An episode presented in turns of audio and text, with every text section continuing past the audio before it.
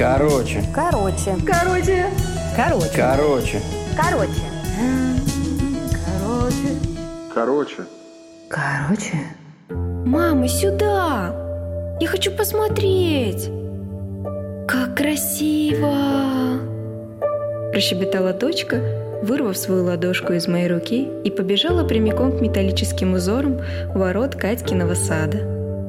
Внимание моей девочки привлекли художники-портретисты всех направлений и материалов, россыпью расположившиеся на брусчатке Невского проспекта. Практически перекрыв вход в сад, они бессовестно и искусно воровали внимание проходящих мимо людей. Тут же с сумасшедшим ревом вдоль проспекта пронеслась колонна байкеров. Клубы светло-серого дыма, закрутившись, поднялись по верхушкам зеленоголовых деревьев, чуть ли не до самого июньского неба. Своей розовой закатной яркостью оно признаменовало крадущуюся мимолетную темноту и долгий рассвет белых ночей. «Лиза, ну куда ты убежала? Пойдем, пора домой. Уже очень поздно!» Громко звала я дочь, пытаясь поймать ее между перебежками от мольберта к мольберту. «Мам!» Дочка сама побежала и, чуть склонив меня, зашептала на ухо. «Вон тот дяденька!» Осторожно показала она пальцем. «Очень странный и в солнечных очках рисует зачем-то. Но у него очень красиво. Он рисует небо. Оно тоже странное. Мой взгляд скользнул по указанному направлению, и я увидела мужчину лет 70 с опрятными длинными седыми волосами, потрепанным, но красивым теплым пальто в летнюю-то погоду. Он держался прямо, несмотря на возраст и гнущуюся спину, и действительно был в темных очках. Дочь тянула меня к нему, и я не заметила, как мы уже стояли рядом, наблюдая за уверенными мазками кисти по холсту. И тут э, я поняла, что смутило Лизу.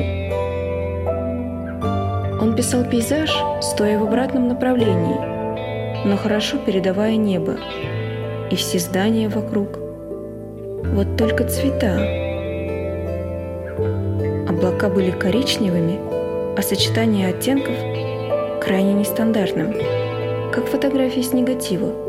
Краски были наложены верно, но с пустотами и перепутаны местами.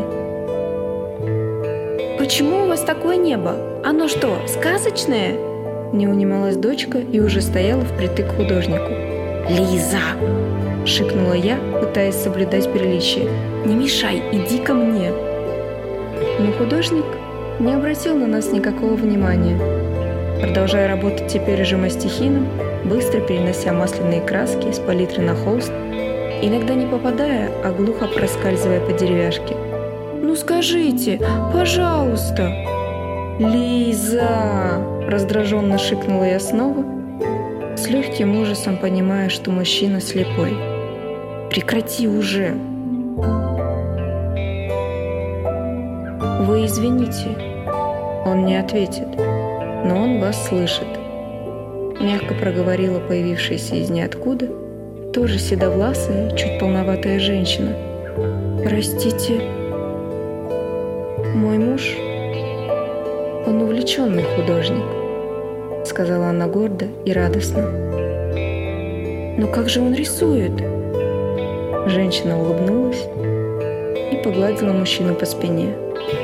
Он также не обращал на нас внимания, продолжая старательно писать пейзажи июньских закатов. По памяти. Памяти есть все.